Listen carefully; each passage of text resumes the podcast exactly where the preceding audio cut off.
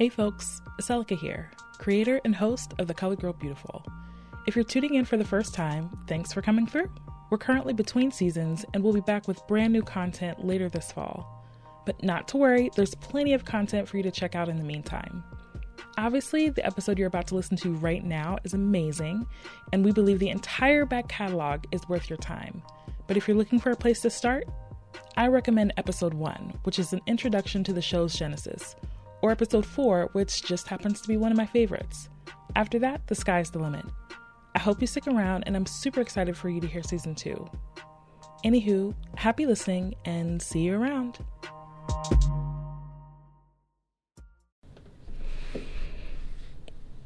Um, hi, Azalia. um, hey, Azalia. okay.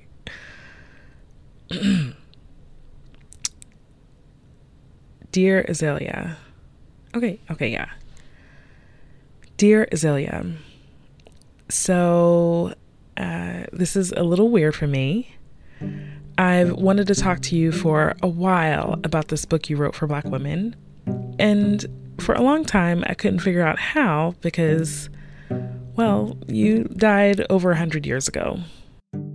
Um, but I heard about your book in grad school and was honestly astonished to learn that a black woman had written and published a book like this in 1916.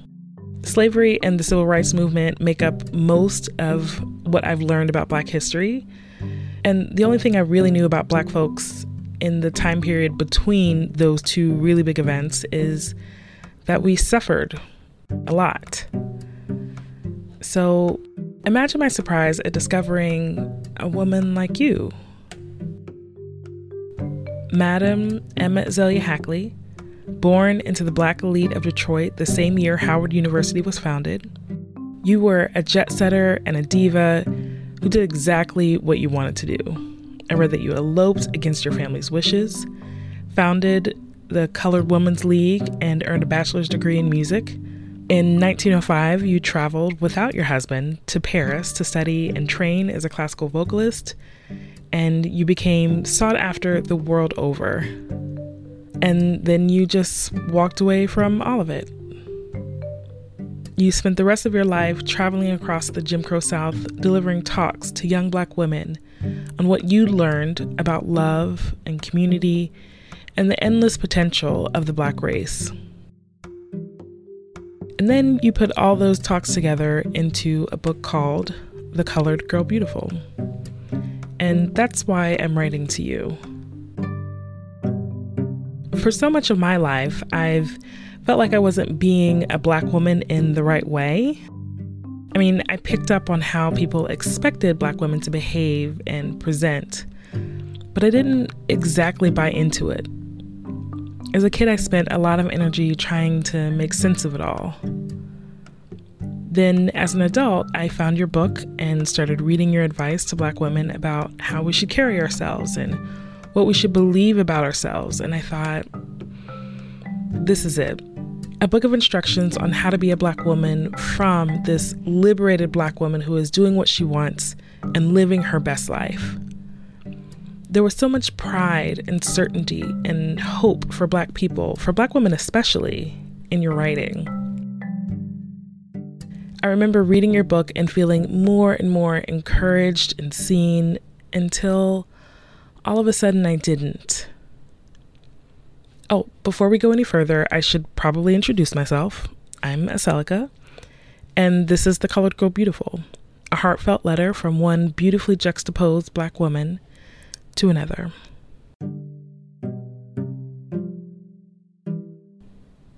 So I was talking to my producer Nichole about my like black lady coming of age story and the role that your writing played.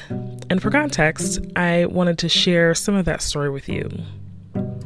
This is Nichole and I discussing the recording conditions in my home studio. Somebody is doing a house party right oh, now. Oh, yeah. My next door neighbor is a DJ. Why now? Why? Nichole asked me about the first person I looked up to for guidance on how to exist in the world, and that was, as you may have guessed, my mother. My mother, she had a beautiful voice, a beautiful, deep alto voice, big, strong voice. She was a pastor of a very small church. She was a loving woman, but was also very firm, very strict. But she was this fiercely kind, um, but firm person who I admired deeply. I, you know, I not only wanted to be like her, I wanted her to be happy with me. Even when I was upset with her or mad at her, I still like way deep down wanted her to be pleased with me and and to be proud of the things that I was doing. I did a lot of following her around. I you know, watched her put on her makeup in the bathroom pr- before she went to church and fussing over her hair, making sure that it was the exact way that she wanted it. She liked it big, like Tina Turner big. she loved Tina Turner. And I, I don't know that I always realized this about myself, but I, I love big curly hair. I love to wear my, you know, my, my afro out. It, it's, it's annoying because it's like hot and it's huge and it gets tangled, but I love the way it looks. So I will suffer through all of that. for the aesthetic, aesthetic benefit that it provides me. But, you know, I think that's something that I got from her that she did not outwardly encourage me to do. Mm. But it was something that was so much a part of her that it just kind of rubbed off on me. Before she passed away, my mother shared some very clear instructions on how to be a good girl.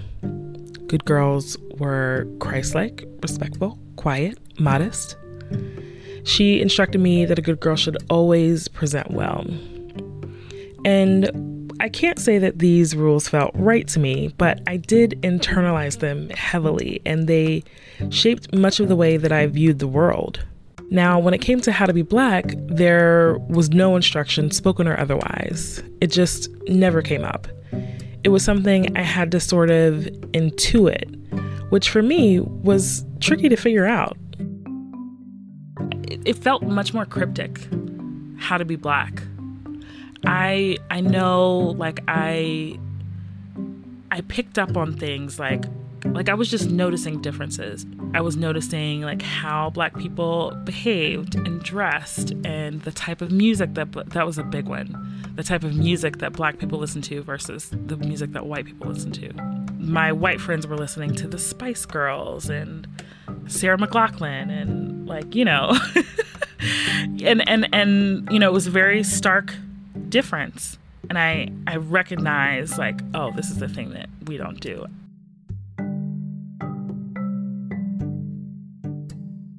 Even though like I noticed like only black people do this and only white people do this, I liked all of it.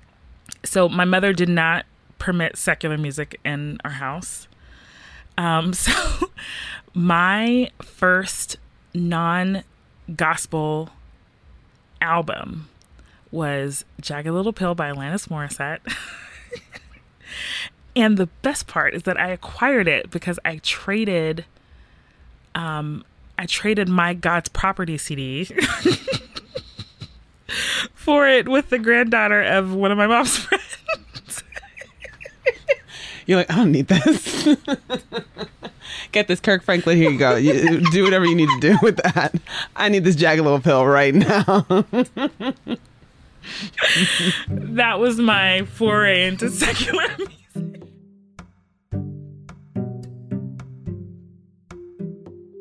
And what did you think and how was it? Oh my God. First of all, to this day, I can sing literally all of the words to all of the songs on that album. How are you listening to this without getting caught? On a Discman in my room at night under the covers. Interesting. Yes. And did like in complete secrecy.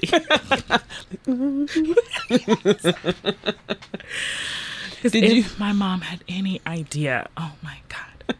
Oh my did god. you think that I'm doing something not only so okay, so you're doing something that's secular. Did you also think I'm doing something that's not black? Yes. Oh my God, yes. Like I would not have told I didn't tell any of my black friends. Did you did you do things to make up for that that you felt like would make you more black? So I, I didn't really I didn't really want to make up for it. At the time I just I kind of wanted to play both sides.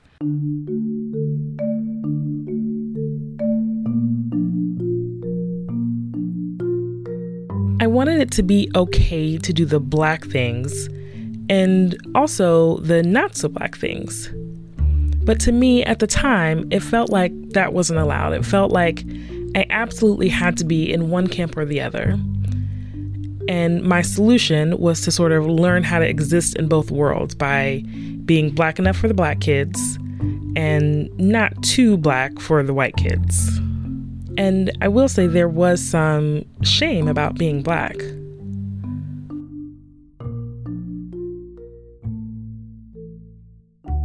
Didn't want to be too black in high school, you know, like like if anything, I was in in trying to sort of toe the line, I was dialing back my blackness. What other things were too black, and how did you learn that those things were too black? Mostly music videos.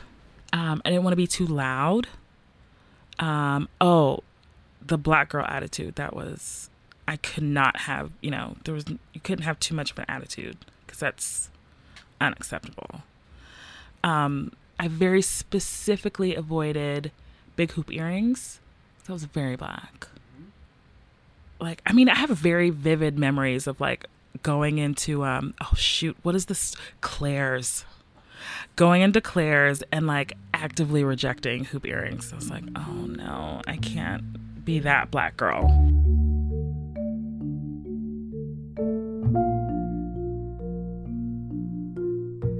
That shame I'd grown up with started to fade once I started meeting black people, and particularly black women who weren't following all of those rules that I'd grown to believe were set in stone about how to be a good girl or how to be black.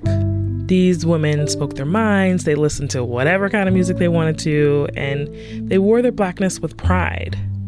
Now, admittedly, in the beginning, I may have taken things a little too far with the black pride thing.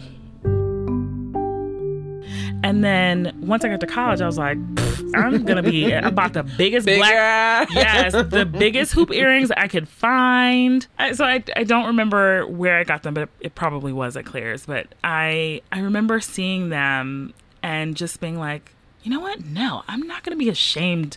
It, like, I of course none of this I said out loud, but in my head I'm like, I'm gonna wear these, and it's gonna be amazing. Like, I'm gonna be so proud to wear these earrings. You know, like I just I felt like I was like showing my former self and everyone who known me up until then like no i am black and it's fine You're like singing the black national anthem as you buy the earrings. Lift every voice. They're like, and sing. they're like ma'am Ma'am. me, could you just could you pay now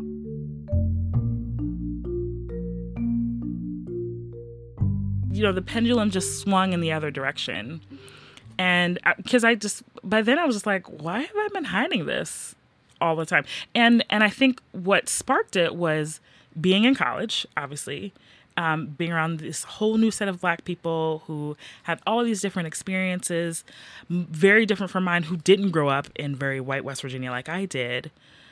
You know, it completely changed my perspective. It changed everything about you know what I felt like it meant to be Black and you know, eventually I settled into like, okay, we don't have to like hide being black. We also don't have to like force it on people. And, you know, I I came around to the conclusion that like I am a black person and the things that I like as a person, that's that's black enough, whatever that is. There, you know, there's no too black or not black enough. Who I am and the things that I like as I am is sufficiently black. When I started reading The Colored Girl Beautiful, I was sure I'd found a book that could be passed along to every little black girl to help her grow up thoughtful and self assured and hopefully avoid that period of time that I went through where I felt confused and ashamed. I, I found it really intriguing that that she spoke of black women as as being the bone and sinew of our race, of being so essential, so important to the black race, to our community. You know, like that that we couldn't as a race we could not survive without black women. You know, that that we should be proud of our heritage. When, you know, for me, I hadn't really thought a whole lot about, you know, my heritage and, and what I did know wasn't positive. I, you know, what I, I didn't even know a lot. And then when I did know, I felt like, well, I mean, what I can be sure of is that I came from slaves. Like that, you know, like the idea that I have something to be proud of, that black women, black people have something to be proud of was beautiful.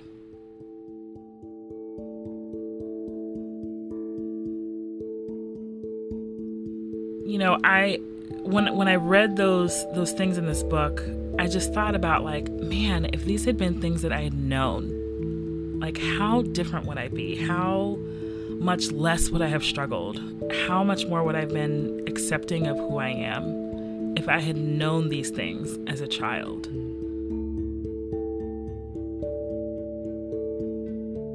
So, what were the pieces in the book, you know, as you kept reading, that kind of didn't sit so well with you? Yeah. So as I as I started to read, I realized that this book is, you know, it's it's very sort of telling of the era. There was there was a lot of, um, what I felt was oppressive language for women.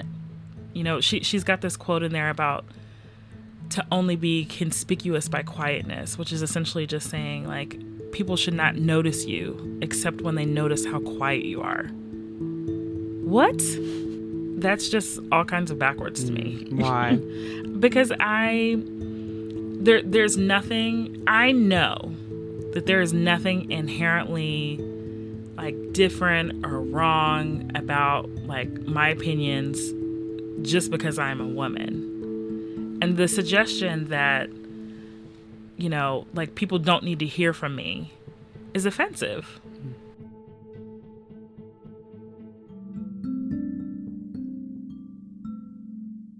Why why do you think she was writing like that? Why do you think she suggested that? I mean, if I'm being reasonable, you know, I, I think she her concern was the well-being of black people overall she lived in a time where if you were talking back to a white person, you could die. If you weren't seen as respectable, presentable, you could literally lose your life. And I think she wanted, you know, she wanted us to live. Um, I don't think, you know, thriving necessarily was at the top of her list.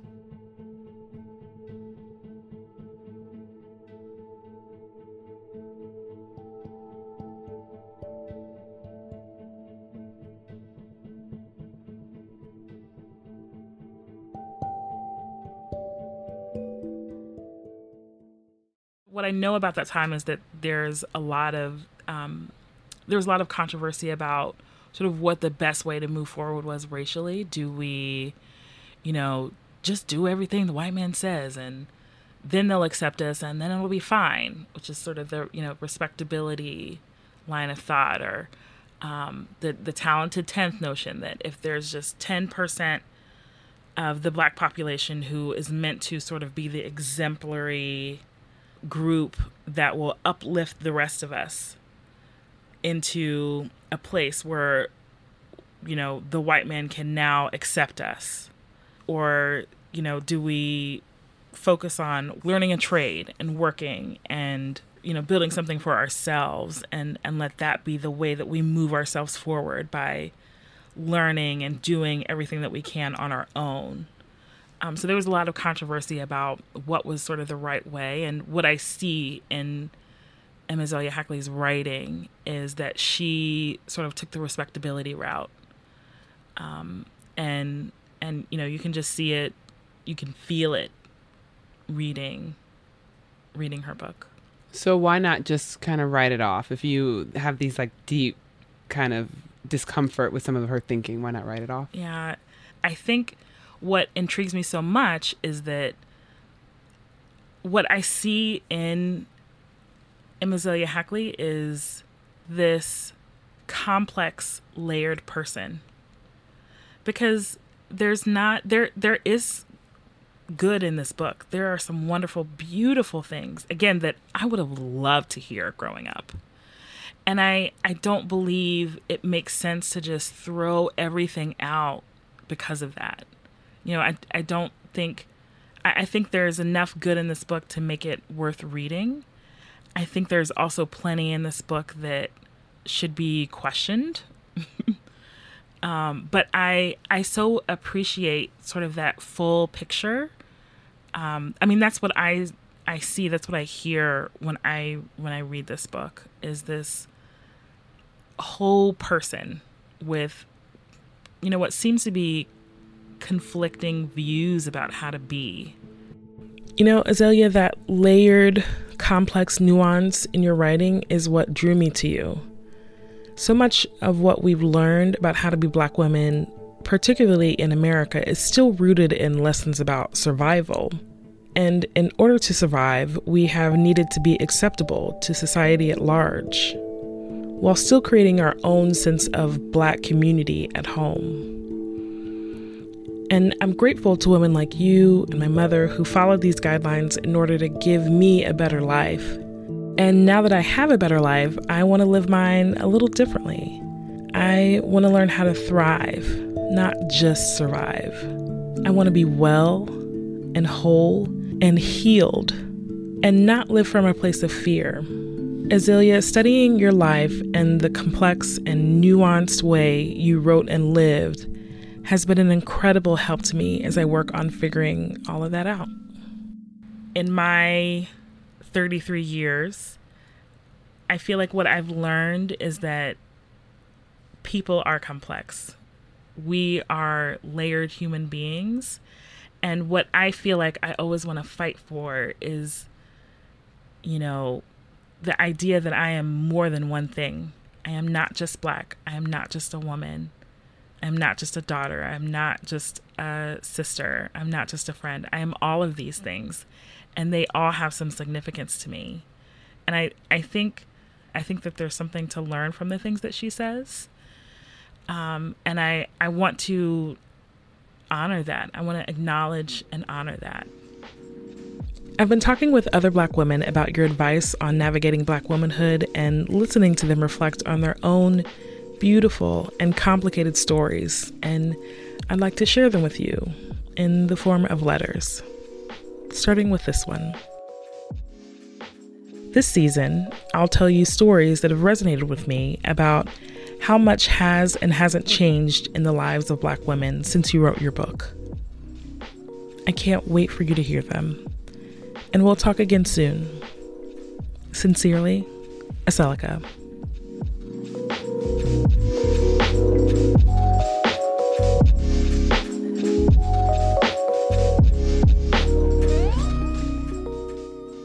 The Colored Girl Beautiful is created and hosted by me, Aseloka Smith. This episode was written and produced by Nichole Hill. Music from Blue Dot Sessions. Azalia is your favorite auntie who's always happy to see you at the cookout and gives you a big bear hug. We'll be back with a new episode on October 15th. We would love to stay connected with you. Visit us at coloredgirlbeautiful.com. Our website is a one stop shop for subscribing to our newsletter, following us on social media, and staying in touch. If you've read The Colored Girl Beautiful and want to write your own letter to Azalia, send it to us.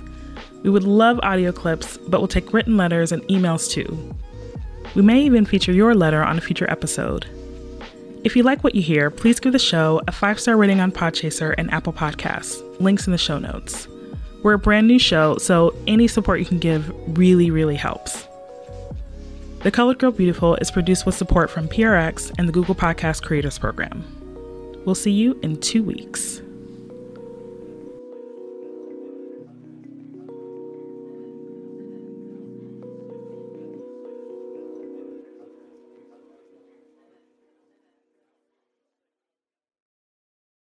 at some point I also acquired.